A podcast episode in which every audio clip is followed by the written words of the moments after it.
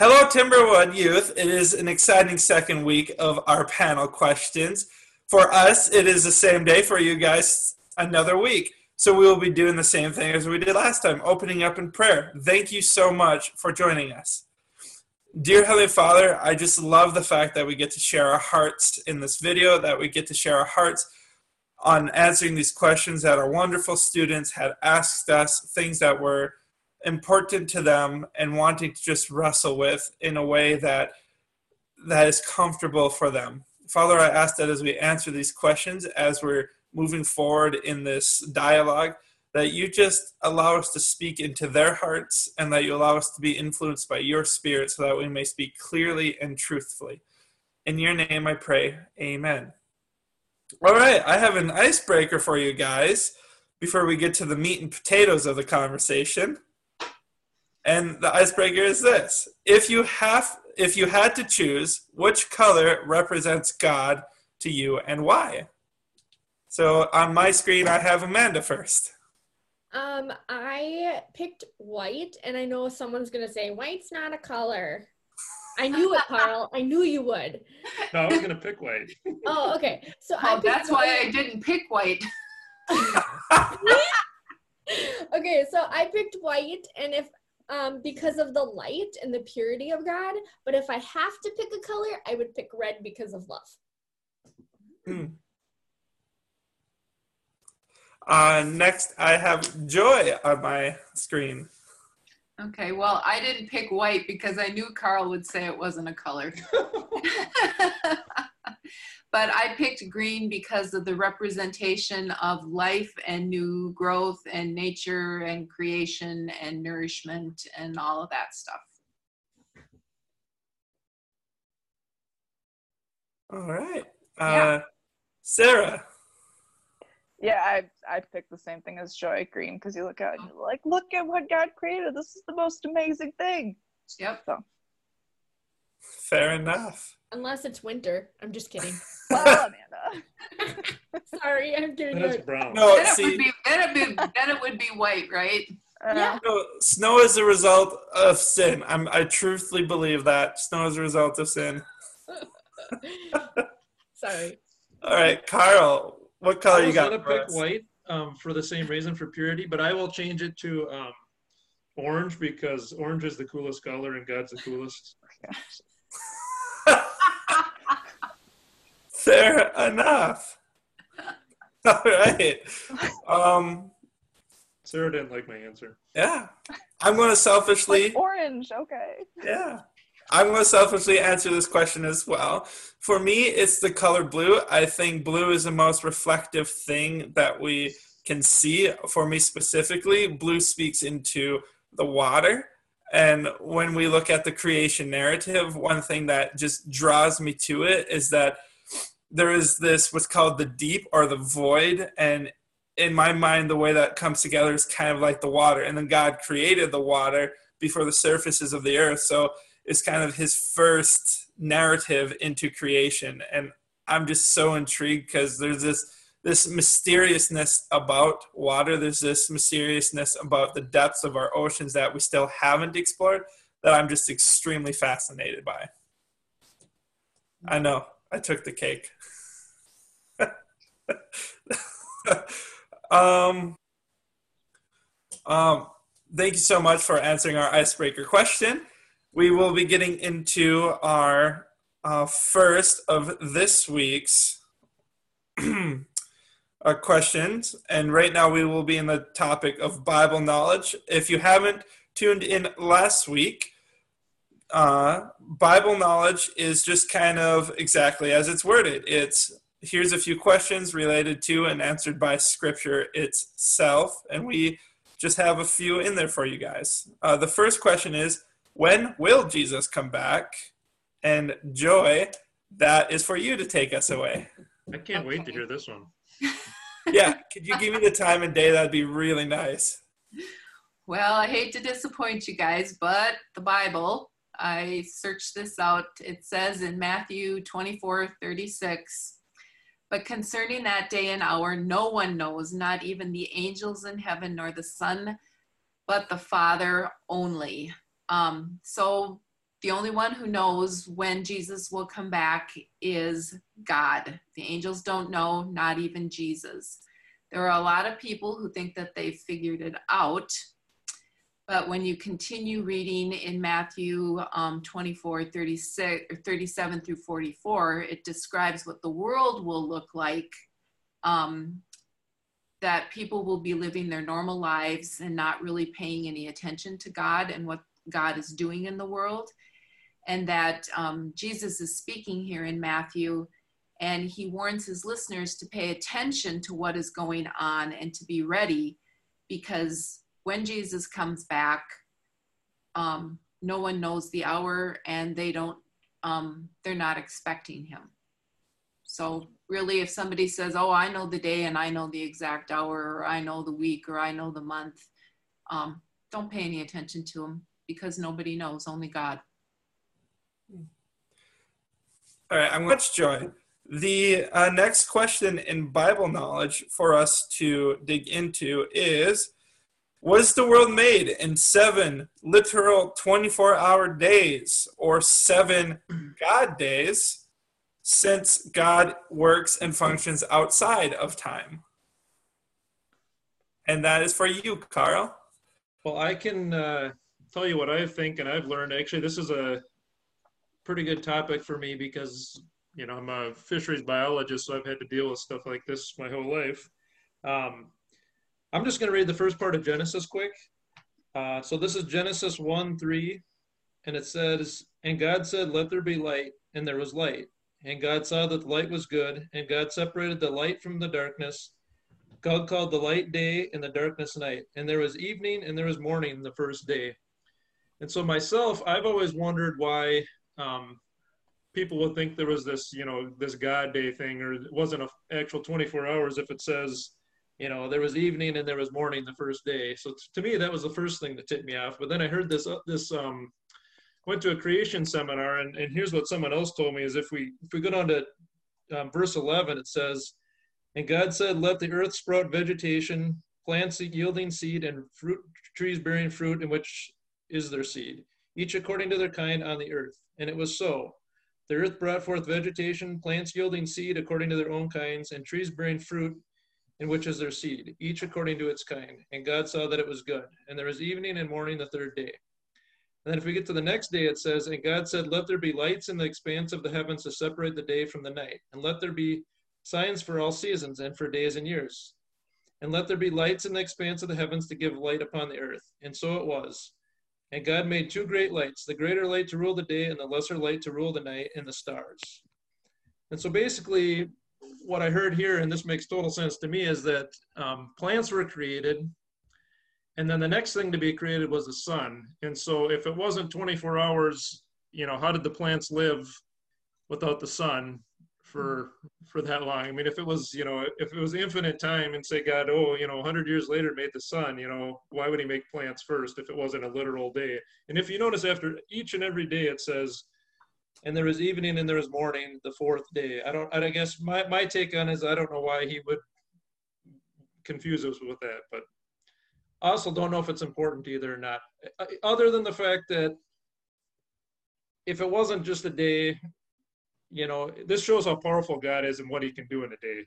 I had a Bible that was it was actually archaeological Bible, and I quit using it because basically I thought, oh, this is cool. This will explain things. Well, basically, it was like trying to use science to explain all these awesome things in the Old Testament. It talked about you know different currents and how the Red Sea cut apart parted. And I'm like, no, it's not going to just part at the right exact time and then crush a whole army. So I, I got rid of that, and I you know why do we diminish God? And and uh, I think we should go with what the Bible says. That's my take. I don't know if anyone thinks anything else.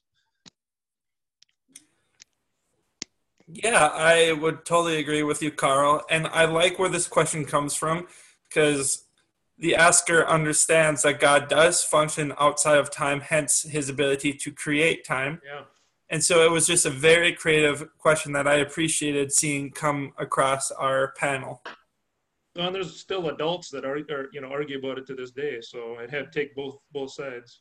Right. There is kind of a both and with this question. I am in the same avenue as you, Carl, where it's more of just a literal. This is what the text says. Why would we assume or believe anything else. Um, with the next question, this is for Sarah for Bible knowledge. Uh, what is the abomination of desolation? So I definitely had to look this one up.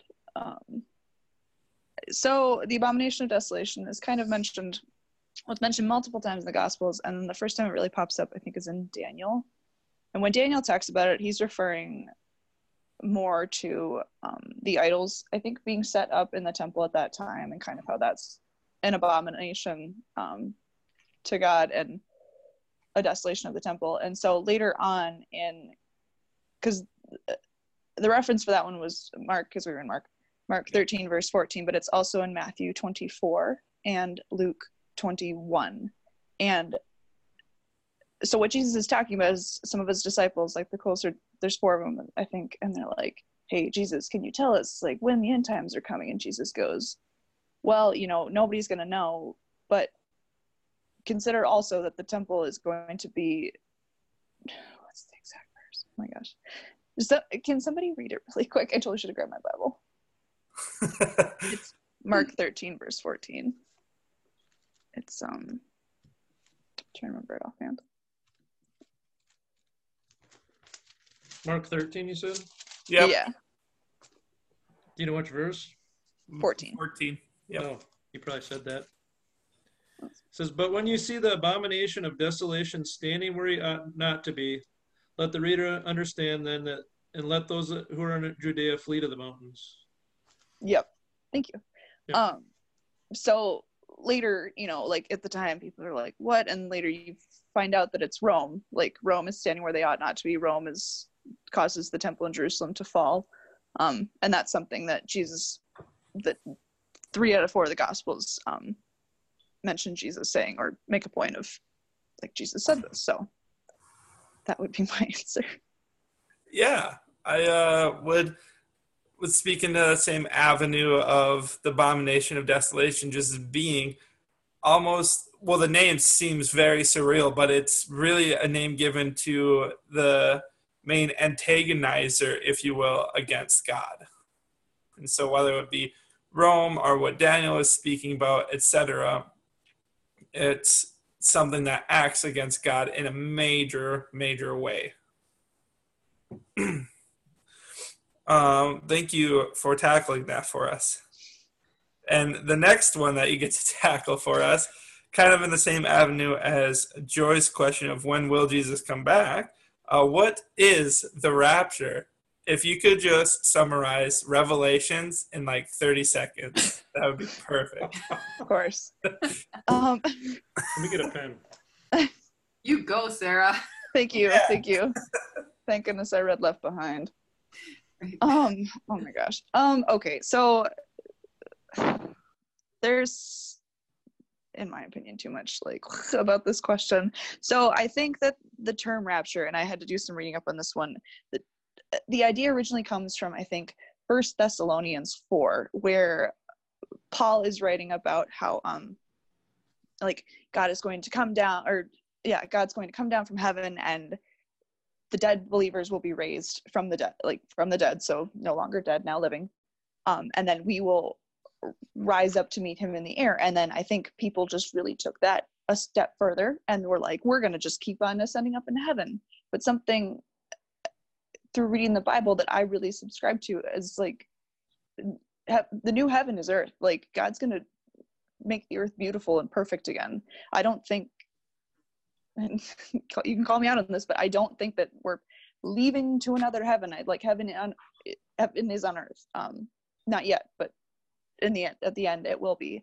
And so, uh, what I see as far as Thessalonians goes, for Thessalonians is more of like we're gonna go meet God, but then we're gonna like keep- come back to earth. and like, yeah, we're gonna join His welcoming party. It's kind of like somebody shows up at your house and you're like, I'm gonna run out on the porch and greet them, but we're not gonna stay on the porch for the rest of the time. We're gonna come back in the house. Um, so, and I think, yeah, and I think the rapture, like the idea of it really took off with like the Left Behind series in the 1990s, and people were kind of like, oh, we're going to go away, and there's going to be this seven year tribulation. And then again in Second Thessalonians, um, Paul mentions how there will be this I don't really want to call it a tribulation period, but more of like a I can't remember the exact wording. It's Second Thessalonians uh, three or four. Um, but so Paul talks about how God will shelter the believers, and I think it's been interpreted that oh, he's just going to take us away. But I, it's I think it's more of a he's going to shelter our faith and he will protect our faith, so we aren't going to be under threat of that being taken away from us when you know Jesus returns. So that would be my answer to that question. yeah, I think you hit it on the head well. Uh, part of the response to this question is what we call eschatology or the study of the end times. Um, and it's a lot to do with Revelation. We see some eschatology in the Gospels, we see some eschatology in Daniel, in Isaiah, and so on and so forth. What I want us to get out of that is that this is a big, big topic that we do not have adequate time to go through it all now. But the one question is, what is the rapture? I think you hit very well. It's just this reformation of our our experience with Jesus, and some do tie that that death and new resurrection to a new heaven, new earth into that picture. Um, I hope we were able to simplify that as best as we can. I think the porch thing summed it up really good. Yeah, yeah. that was a good analogy. Thanks. God given. yeah, and I mean, I really like that. And by all means, like if you guys have questions, just shoot us a text or give us a call. Like we're just we have a lot of time too right now, especially. But it's this isn't the be all end all. Give us a call. No big deal. Just, just call us. all right, we are getting into our last and final um, category, and this category is just named general life. And so these are the kind of questions of uh, just here's my experience. Um, I don't really know exactly how to move forward in this experience. And so, in general life, we are going to take this time to respond from our uh, personal experiences because we were middle schoolers. We kind of get what you're going through, yet we don't because it is totally different age.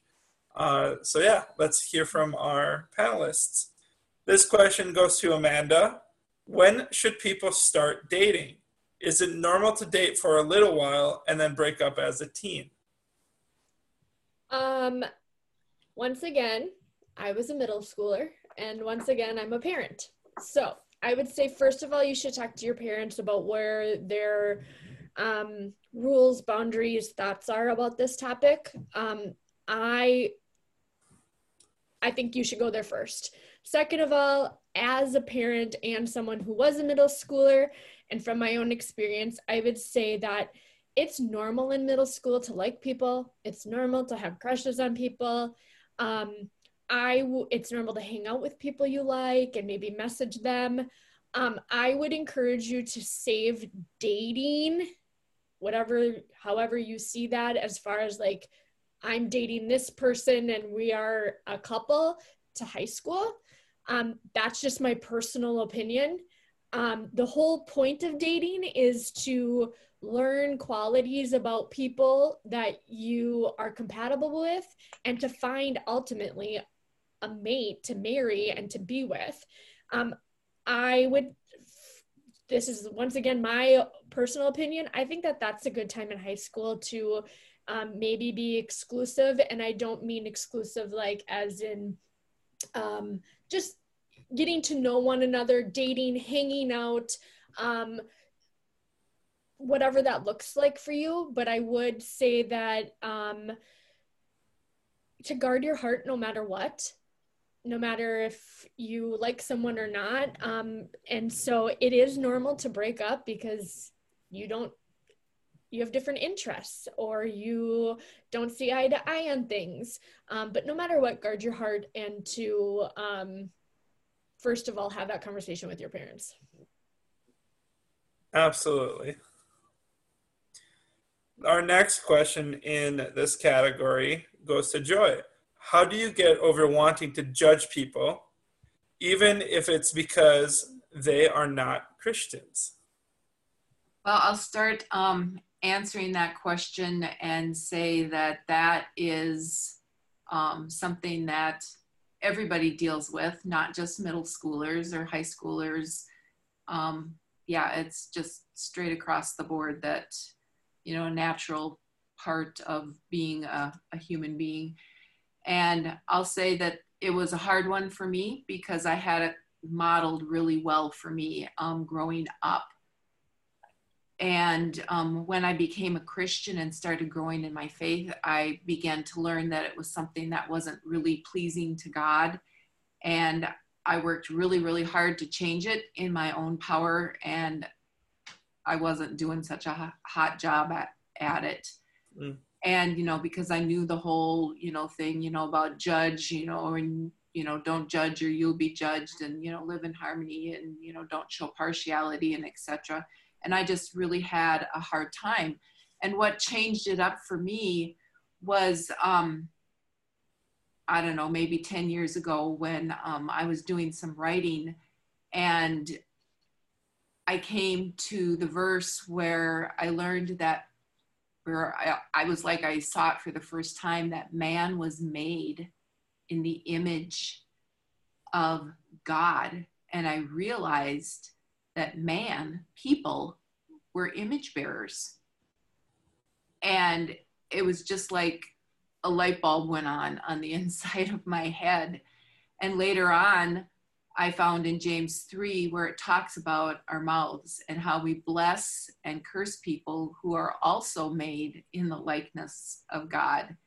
And James basically says that this needs to stop and so my prayer has become in my life that God would make me aware of what I'm thinking and what is about to come out of my mouth so that I have a chance to pause and think about what I'm going to say before I say it or what I'm think you know what I'm thinking you know before I think it and that I can you know shut it down and stop it and so that's how i deal with wanting to judge people is just you know hey god you know help me to have a choice so that i can shut it down because i want to live a life that's pleasing to you.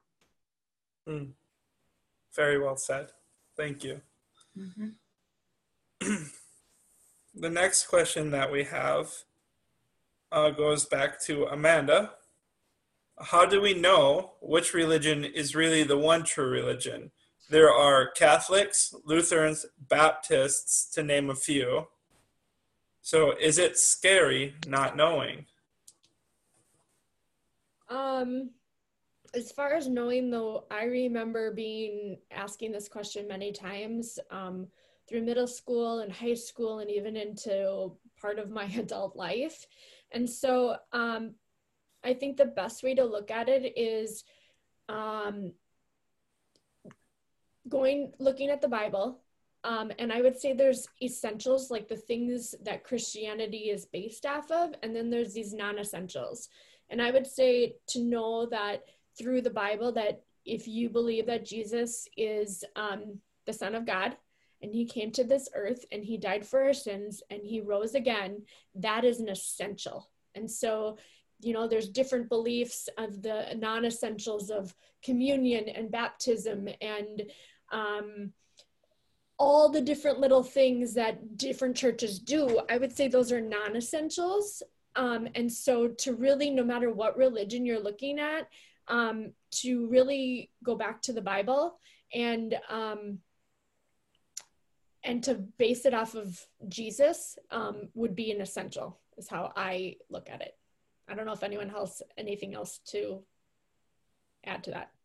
Yeah, I'll I'll just say that um, yeah, I mean, there's going to be many many different types of churches that believe very similar to what Timberwood believes. You know, there'd be a few things that are a little different. Um, like Amanda said, you know, the the important things, yeah, I think you should agree on. But one thing to keep in mind, and I've been to several churches now in my life, is that churches are made of people, and you're not going to find a perfect church. You're gonna there's going to be problems at wherever church you go to because people are sinners, um, and you know also just remember that a church is a, a body of believers. It isn't a building or a or a denomination. So just just keep that in mind wherever you're wherever you're going or, or whatever you're looking for. Sarah.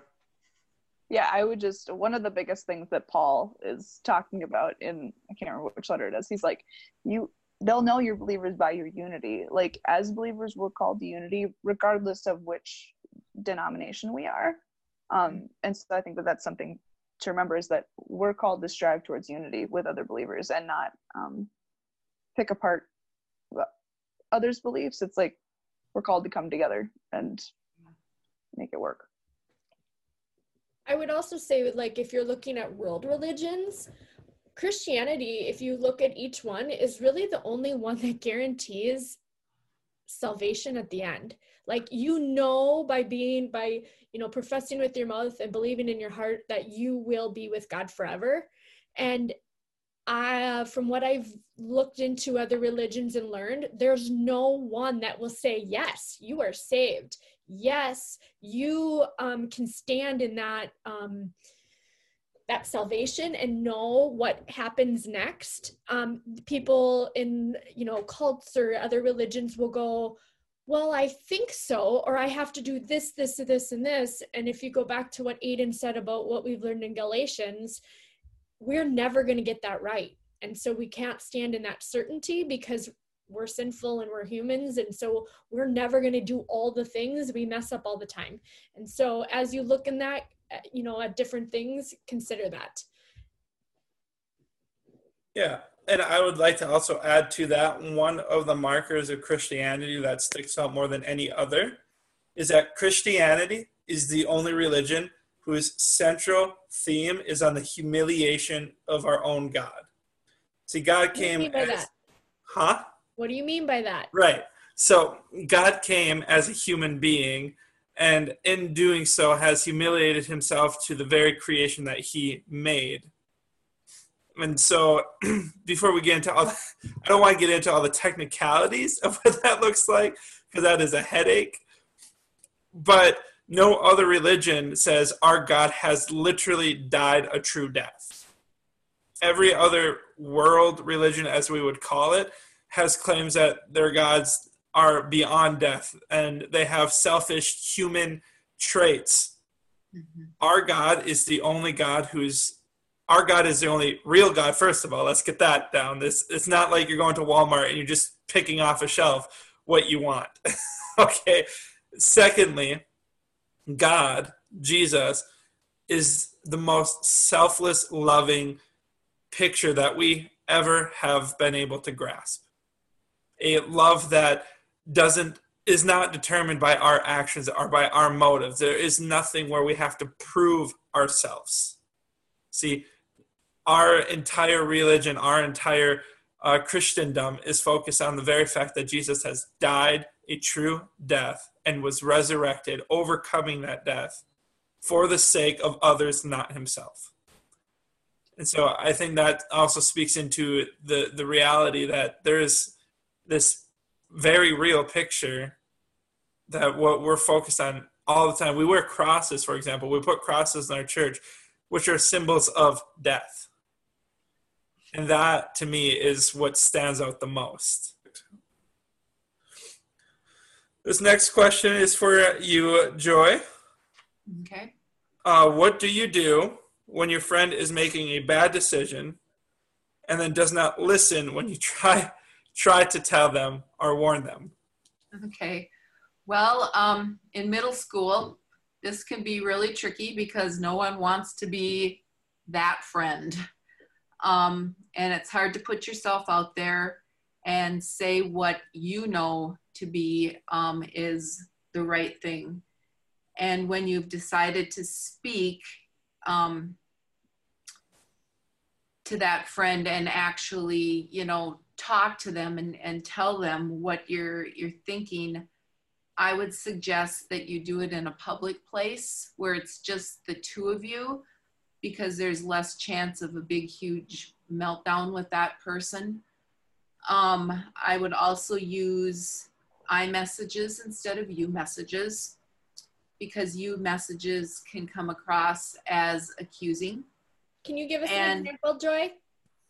Um, something Just like the difference between you and I. you and I messages, yeah, Yeah. So you messages, you know, like let's say our friendship, Amanda. I would say, Amanda, you always um, interrupt when I talk, and you need to stop doing that. And that really makes you know me upset. You just need to be quiet. Those are all you messages. Where um, I could, you know, use I messages, and I would say, Amanda, when I'm talking, I feel bad when I'm interrupted, and I would appreciate it if you would let me finish speaking before you know you start speaking. So that's the difference between you and I messages. Does that make sense? Yes. Yeah. Okay.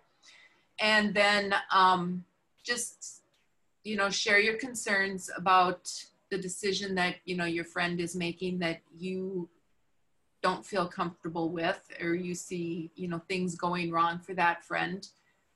And um, just be really open and honest because you know that that helps. And if your friend chooses not to listen to you you know that's that's their choice because everybody has a choice. Um, don't get mad.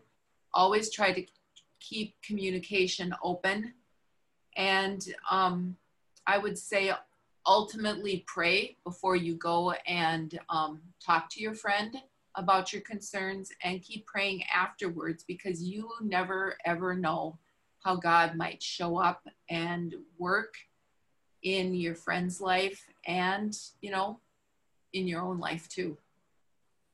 And if it's something that's really scary and um, you have really great concerns about your friend, go and talk to a trusted adult.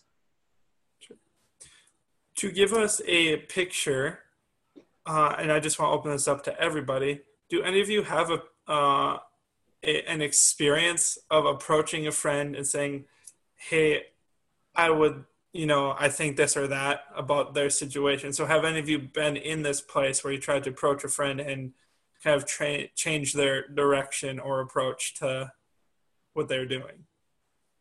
I, I have. yeah, Um, please.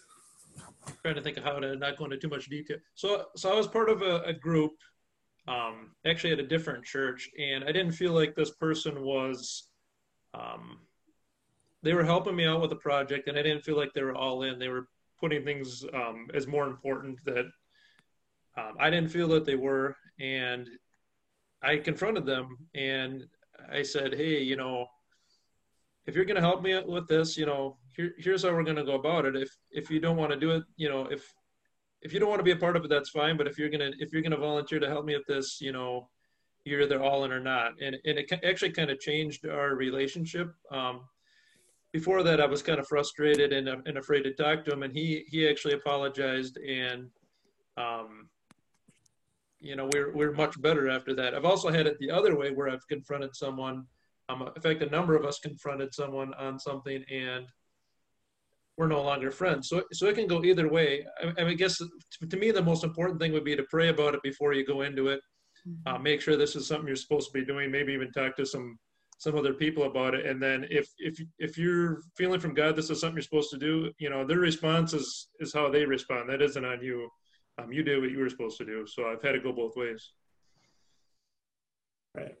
I would encourage. I would agree with Carl. I've had oppor- or different times where I've really felt heavy on my heart about something, and praying about it first, um, where God has like then literally put that thing right in front of me, and I'm like, oh, I really do need to say this, and have had to had that conversation. And once again, their response is their response and I've also had it where I felt something about someone, maybe a judgment or something on my heart, and then I've prayed about it. I'm like, oh, it's not the right time for me to say something.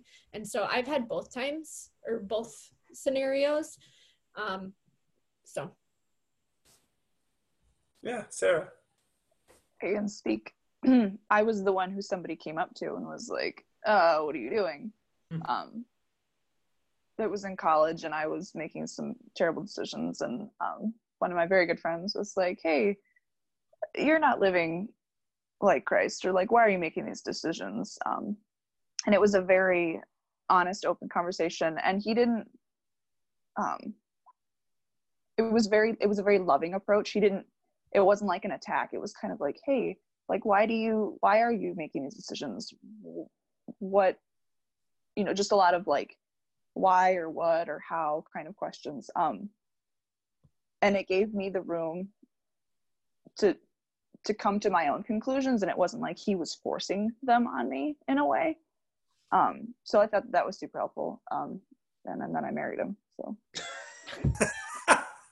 That doesn't always happen. that doesn't always happen No, it goes back to that question I answered before where, you know, love others as yourself though. Like, you know, maybe they are wrong, but treat them, treat them with love. Yeah, that's a good point. Sorry, Joy. No, um, right now I am in a um, friendship with a girl that I have met two times, and she has got a lot of um, things going on in her life, and um, she's making bad decisions, and I just I keep telling her the truth. I keep pointing her back to the Word of God. And sometimes she listens and sometimes she doesn't. And she just keeps coming back and keeps coming back. And i think the reason that she does keep coming back is that i do point her to the truth of god's word and that she sees and feels unconditional love. And believe me there is a lot of prayer that goes into those conversations before and afterwards. So prayer prayer is really a key part of talking to people and having conversations even while you're having that conversation. And uh, thank you all for weighing in on that. Uh, I loved the you and I language, Joy, that you brought up, just of how to have that conversation. Mhm. and students, what I want you to hear from all of them that they have shared, all of our leaders here in this panel, is that the common theme is to always love your friends so much, love the person you're interacting so much that you want the best for them. And the best for them means to go to scripture, the best for them means to have a relationship with God, the best for them means that you have to be honest and truthful about the consequences of their decision making process. And in the end, if you've done that, if you've given them a truthful, heartfelt uh, point of view, their reactions, their responses do not reflect on the success of your conversation. Thank you so much. We are answering our last question. And this one goes to Amanda, and I kind of wanted to end with this question. I think it's hilarious. But Amanda, please tell us why is school a thing? I actually did a little research on this because I was Oh. curious why school was a thing. Um, I mean, um, first of all, I was always taught that there are two things that people can't take away from you. They can take away everything from you physically, um, but they can't take your faith away, and they can't take your your knowledge and your education away. And so those were the two things that I were I was always pushed to pour into and to um, kind of hold cap captive. And so um, education's been a thing f- all the way back to Egypt. Um, people, it, it has you. People relay information and knowledge. A lot of times, it started with your family, and your family was responsible for educating you and teaching you. And I don't mean like math and reading necessarily. Yes, those those were important things, but how to make bread, how to farm, how to survive in life um, is kind of where it started. And then as we became more populated and in our country, people started to do work and not have the necessarily the family time to just educate my own family. Um, people started sending them to like one rules, one um, one room school homes where you would have one person educate many people. And so school is just a means to get knowledge out, to get information out. And um, as you know, because I homeschool, it can look very different. And as you know, as you sit at home and do distance learning right now, um, education can look very, very different for different reasons. And so school's a thing basically to get information out and to have you be successful people when you leave your parents' home. So, when you were in middle school, Amanda, is this a question that came to your mind? And if so, how often? My question, if I'm really honest, was why did you send me to a private school with the same 18 kids for nine years? That was my mm. question. Um, and I, it, I wasn't a fan. Um, I love learning. I still love to learn. Um, but the school and the social part of it, um, I was over. And so um, I didn't, I guess that wasn't my question, but um, yeah. No, it's good. Uh, I would love for anybody else to weigh in. Did you wrestle with that same tension as well? I I personally would rather be outside fishing or playing sports or something when I was when I was your age. So yeah, I, I probably had the same question. In fact, I I yeah, I won't go into it. Yeah, that's I had that same question. Sarah, I've seen a few uh, wonderful facial expressions from yeah. you. Yeah, no, I I excelled at school as such a whatever achiever but no i i mean you're like why why am i in school like i could be outside learning how to you know like i don't school is what it is right now it's probably not the best way to do it you know seven hours of sitting in a building or right now seven hours of sitting at home but it, it's what we have right now and it's good that you guys ask these questions because maybe you'll go on to improve school and you know make it more accessible for more people so keep asking those awesome questions. yeah. I I love school. I loved learning. Um, I was the kid that read ahead in the book because I was such a fast reader and got in trouble for not following along in class. Um, and yeah, I would be done before everybody, but so whole social um, part of school, you know, walking into the lunchroom and thinking, hmm, where am I going to sit today? Yeah, that part wasn't so much fun. Mm. Uh, I will also just weigh in on this. Uh, when I was in school, I was dyslexic as well as ADD. um, just always, these things were were um, on the lower end of the scale. So there wasn't a lot that I needed to to hit that normal attention range, but it took a lot of effort. I did okay, and in my high school years and onward, I was a B average student, but I never enjoyed school for personal reasons, and I think that's what I want you guys to hear is part of the experience of school. That the best part of school is you have community, you get to hang out with your friends you get to uh, do activities together. And if you're a learner and you love learning, then there's opportunities for you there as well. And so you got to take the good with the bad. School is what it is, and you get as much out of it as you put into it. So if you put into it, you you make friends, you get social and and active, and you join sports. It's a lot of fun. You get on the academic side of things, and you do knowledge bowls, or you do some plays, or you're in speech it can be a lot of fun. Just don't force yourself to get into a position where you mm-hmm. decide that you hate everything that school has to offer because then yeah you're going to suffer for your entire school career. Yeah carl. Well just add you know like amanda mentioned like they used to learn how to make bread or farm or something. I mean basically you did what your parents did.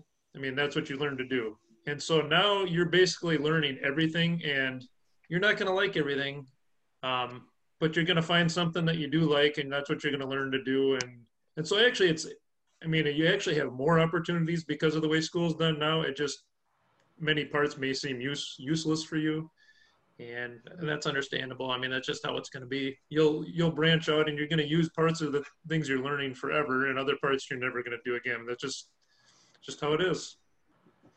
Right. Uh, just consider school as a tool belt, and you during school you have to fill that tool belt with every tool that there is, and then when you graduate, you can decide which tools to throw away. Probably the flathead screwdriver first. to Get rid of that. All right. Thank you so much, panelists, for joining us and for doing this. Um, it was wonderful hearing your voices weighing in on the middle school experience and challenges of our students. I would love to close us in prayer.